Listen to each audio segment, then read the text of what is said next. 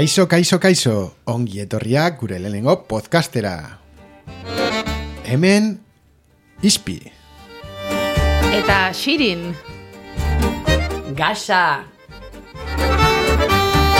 osasun langileak gara.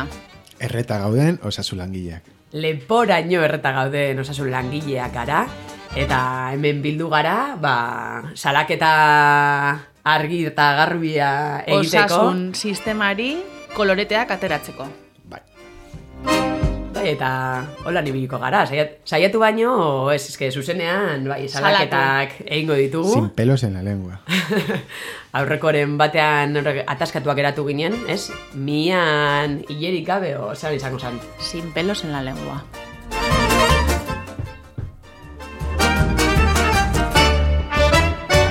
Ongi etorre. Bienvenides.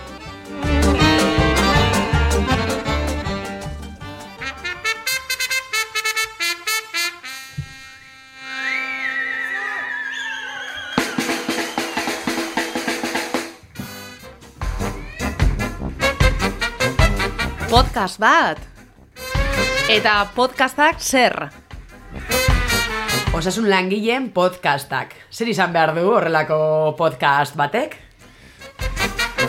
Ba, aktualitatean, Pilpilean dauden gaiak? Elkarrizketak. Eta zelan ez, e, osasun langileen borroken bosgorailua ere e, beharko luke izan, ez da? Hori da, bosgora igailua da. Hori da. Ba, venga. Agenda. Kaina. Eta... Zer berri? Gaxa? Sarrak berri. Xirin. Bueno, lehenengo berriarekin hasiko gara. Ze... Osakidetza paga 581.616 eurazos al año a la iglesia por servicios religiosos. Uy, uy, uy, uy, uy, uy, uy, uy. Con la iglesia hemos topado.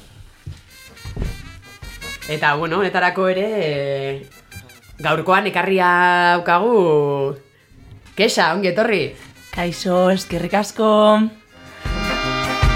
Kesa gurekin izango da, bera herritarra da, ez? Eta, ba, suertatzen diren salantza guzti horiek, ba, bueno, ekarriko dizkigu gurera. Hori da, hori da. Em, Kesa, baina zuzera herritar kristaua? ez, ez nuk esango kristaua naizenik, naiz eta Orduan- familikide kristauak izan, eta, bueno, Baina Orduan dirutza dago. hau zertarako? dirutza hau ez dakit, ez dut ulertzen, soramena dirudit. Em, hainbestekoa, zertarako? Gainera euskal jendartean erligio pio daude, ez da? Baina galdera, zertarako kantitate hau? Zer, ur sakratua ekartzeko ospitaletara edo Bai, zergatik? el agua, el agua de Bilbao. Baina eske hori ez da dena, kexa. Las tres diócesis vascas se comprometen a que haya presencia estable de sacerdotes en los hospitales y guardias localizadas para los curas. Eta, eta, eta paisik nok, non egiten dituzte, non egiten dituzte guardia lokalizatuak? Elizetan? Dauz? Parrokietan, ez? Parrokietan. Nik ama urte dara matxat ospitalean lanean, eta ez ditut sekula apaisik ikusi. Baina kapilla bai, handago. Handago bai, kartela ikusi dugu behintzat bai, hori bai. Izan zitekeen gure espiritualtasuna gurtzeko lekua, baina ez bakarrik erligio bati zuzendua, ez da? Kontua da, niri suertatzen zaidan galdera zera da. Euro pilo bat gastatzen dela hori Elisan, eta gero zaintzaientzat behintzat ez dagoela dirurik esaten digutela. Haientzat! Zerbitzu gero eta prekarizatuak dagoz, jendea kontratzeko dirurik ez dagoela, eta bitxu nondik urteten dan dirue, eh? Osea, kuras sí, pero las que curan No. non dauz.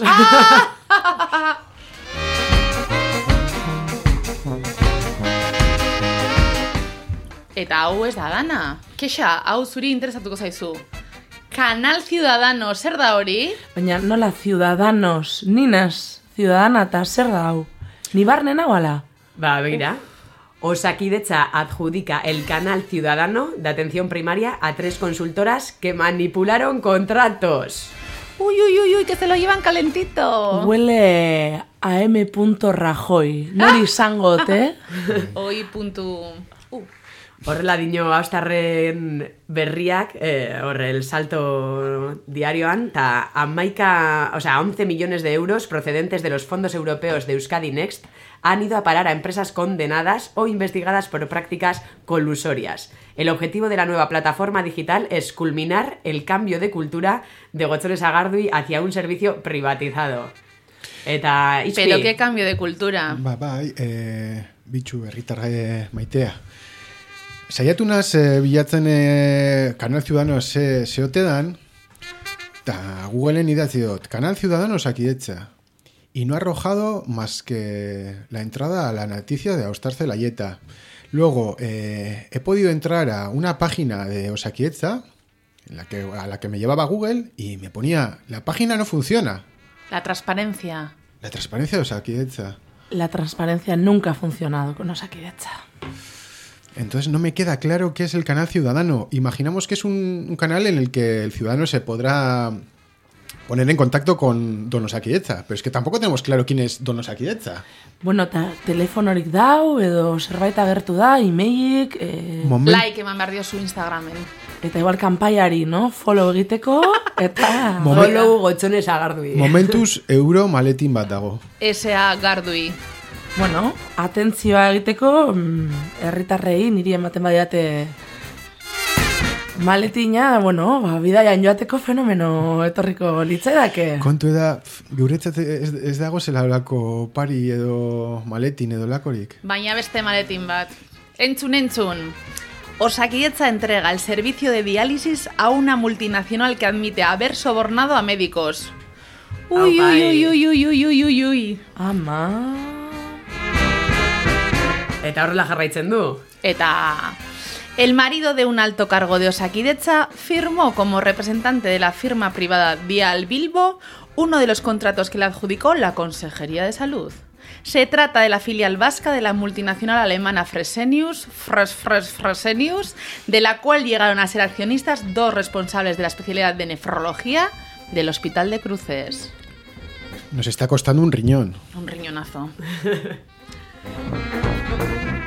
Fresenius... Fresenius, porque Fresenius aparece muchas veces. Hombre, por ezagunak ditugu, Osakidetza. ezagunak ditugu, porque hauek dira clásicos sueros. Otro... Clásicos sueros. Clásicos sueros, Sueros clásico... el que nos están quitando a la ciudadanía. Policlínica y otras clínicas privadas también son de Fresenius. Uy, uy, uy, uy, uy.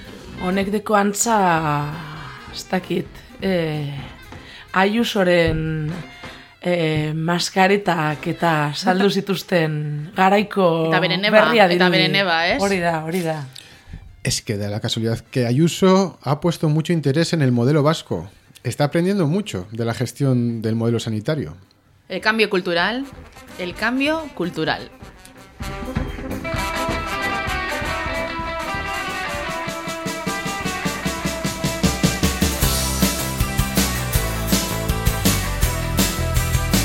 Sirin, eta salaketekin jarraitzen dugu Euskal Herriko ospitale bateko sototik. Clandestinoki. Ze osasun sistemak, sistema zapaltzaile guztiek bezala, badauka, badauzka bere erroak, ezta? Eta propaganda edo komunikabideak horretako bat dira, ezta? Bai, noski. Eta jakin badakigu osakidetzak inbertzio handia egiten duela ba, propaganda horretan, bai eh, telebistan eta bai De correo, de ITV... idatzian. Eta horrelako eh, artikuluak ere eh, argitaratzen dituztela, ez, adibidez. Eh, azkenengo bat agertu berri dena eta eta faltzutzat jotzen duguna, eta urrengoa. Osakidetza aumenta camas y personal para hacer frente al pico de bronquiolitis. Segur zurtia diren. A bombo y platillo, ¿eh? Difundido a bombo y platillo por la Hau bai prensa. dela zuritzea, zuritzea...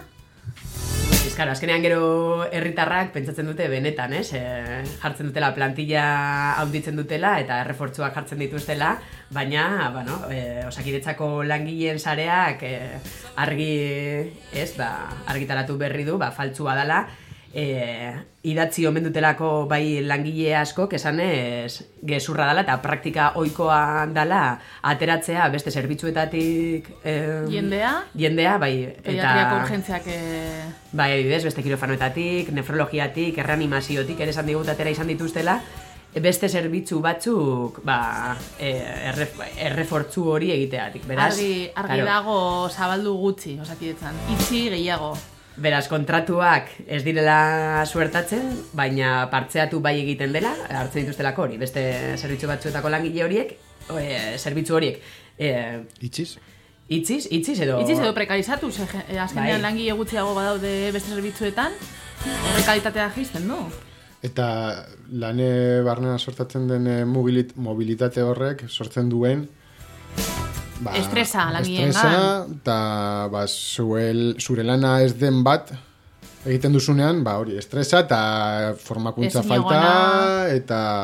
Bai, beraz, hori, argi eta garbi herritarrak jakin dezazuen, gezurra dala, ez dala kontrataziorik egiten horretarako, eta, eta, Eta partzeatu baino ez dela egiten beste zerbitzuen kalterako. Así que ya, naskatuta gaude, ya basta de mentiras, osakidetza. Oeak ez direla. ¿Qué está pasando aquí? epa, epa, epa, hostia. Mariluz fatxekoa, sirintia. No, yo sabéis, ¿quiénes sois vosotros? ¿Vosotros qué estáis haciendo aquí? Estos uniformes no son de mantenimiento. El bolígrafo del Sache. Eh, vamos a ver, El cafelito del Sache. vamos a ver. Bueno, a ver, Mariluz. ¿Qué son estas cosas que tenéis aquí montadas por todas partes? ¿Cable? ¿Estáis robando electricidad al hospital? ¿Qué está pasando? ¿Quiénes sois? ¿Tú quién eres, Sangagua? Langileak! Oie, Mariluz, baina hemen zaudela, eh, jo, ezin zaitezke gurekin apurtzu baten eh, gauzatxo bat komentatu nahiko genukela. Tenemos unos asuntillos para comentarte. Bueno, casualmente eh, tengo, tengo un huequito ahora libre. Com, dime, dime. Jo, ba, begira, eske...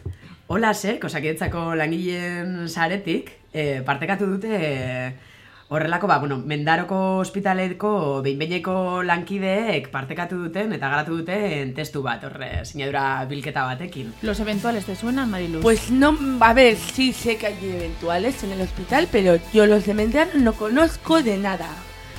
Ba, dira, euneko berrogeita marra baino gehiago da edo gara eventualak e, osakidetzan. Eta, bueno, ba, testu horretan, e, salatu egiten dutenak da hain ohikoak diren praktikak osakidetzan, eta, eta sistematikoak ere bai, ba, bai beste ospitale eta osasun zentruetan ere, ez? Eta, Por ejemplo, Ba, bueno, behinbeineko osasun langileok paritzen dugun ba, prekarietatea eta ez kortasunaren beste adibide pilo jartzen dituzte bertan, ez? Ba, zelan bizitzen ditugun, ze, zelan pairatzen dugun egoera ere bai. espera, espera un poquito. Mm, Vamos a ver, chiqui, ¿de qué os quejáis tanto? Estáis todo el día quejándoos por todo, ¿eh? Y aportando poco o nada.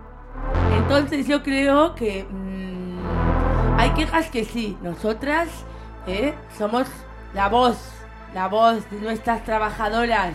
La voz. Ba, antza ez da horrela igartzen, ez? Sirin, zelan ikasten duzu? Atera, ber- atera berri dira, bueno, berri baino, atera dira... Ez que salatzen dute langide hauek ere bai, ba, osakietzako etekinetarako. Baina langiletara biltzaintzak aurka sartzen dizkiguten praktikak eh, salatzen dituzte langile hauek. Bueno, bueno. Como nuestras representantes, Mariluz, ¿tú qué crees de esto? Bueno, que yo creo que. Bueno, creo que agradecidas deberíais estar. ¿Eh? ¿Cuánta gente conocéis vosotras que estén en vuestras mismas condiciones laborales? Pues espero que pocas.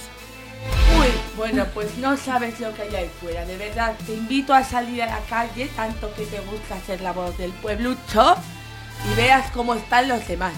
Ba, bueno, Mariluz, hemen argi ikusten duguna ere bai da, gero eta langile antolatu gehiago dagoela, eta bai ere orazetik, bai, eta bai emetik ere bai, ba, gure babes osoa antolatu eta salaketak egitera animatzen diren lankide guztiei, eta eta metik animatzea ere bai, eh, salaketa horiek egitera, gurekin partekatzera ere. Guk plazaratuko ditugu podcastean. A nosotras bai. también nos pueden escribir cualquier consultita. ¿Para ir de vacaciones? No, no, Monina, Ah, no. para las oposiciones. Por ejemplo, yo sé que hay mucha gente que no está muy preocupada por eso. ¿Vosotros dais servicio a eso?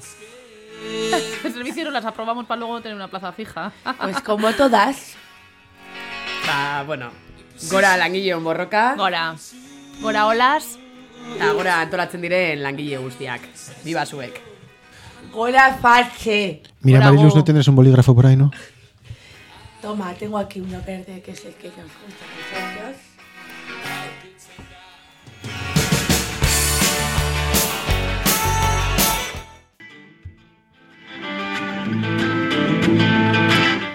Ispi. Gaza.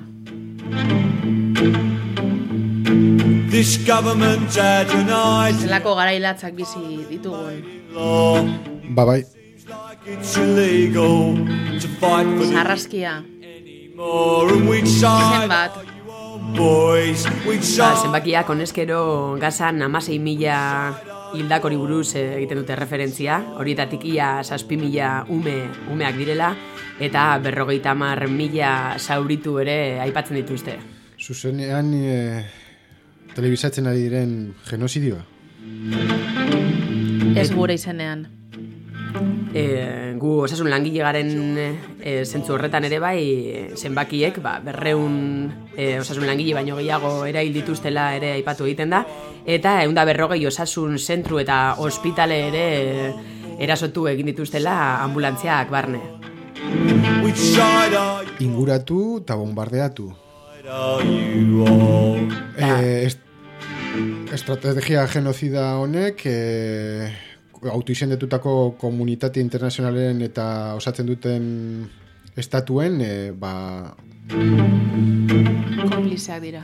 konplizeak dira eta, bueno, Eta konplizitate horretan guk argi daukagu hori osasun langile bezala ezin garela isilik geratu genozidio honen aurrean, bai herritarren defentsan eta bai gure lankideak diren osasun langile horien defentsan ere, ba kalera atera behar dugula, e, gure, ez, e, salaketa hau lusatu behar dugula, sujetu aktibo izan behar garela ere bai salaketa honetan, eta horregatik, ba, bueno, deia lusatzen dugu, noiz eta... Abenduaren hogeian, Goizeko amaika terdietan gurutzetako ospitaleko plazan bat beratzera eta eta sarraskia hau geldiarazi, salatu eta eta palestinako resistentziarekin ere bat egitera gobidatzen zaituztegu bai osasun langileei eta bai herritarrei, herritarrei. eta komunitate internazionala herri guztietako langileok garelako. geldirik egotea ez delako aukera bat. aukera bat.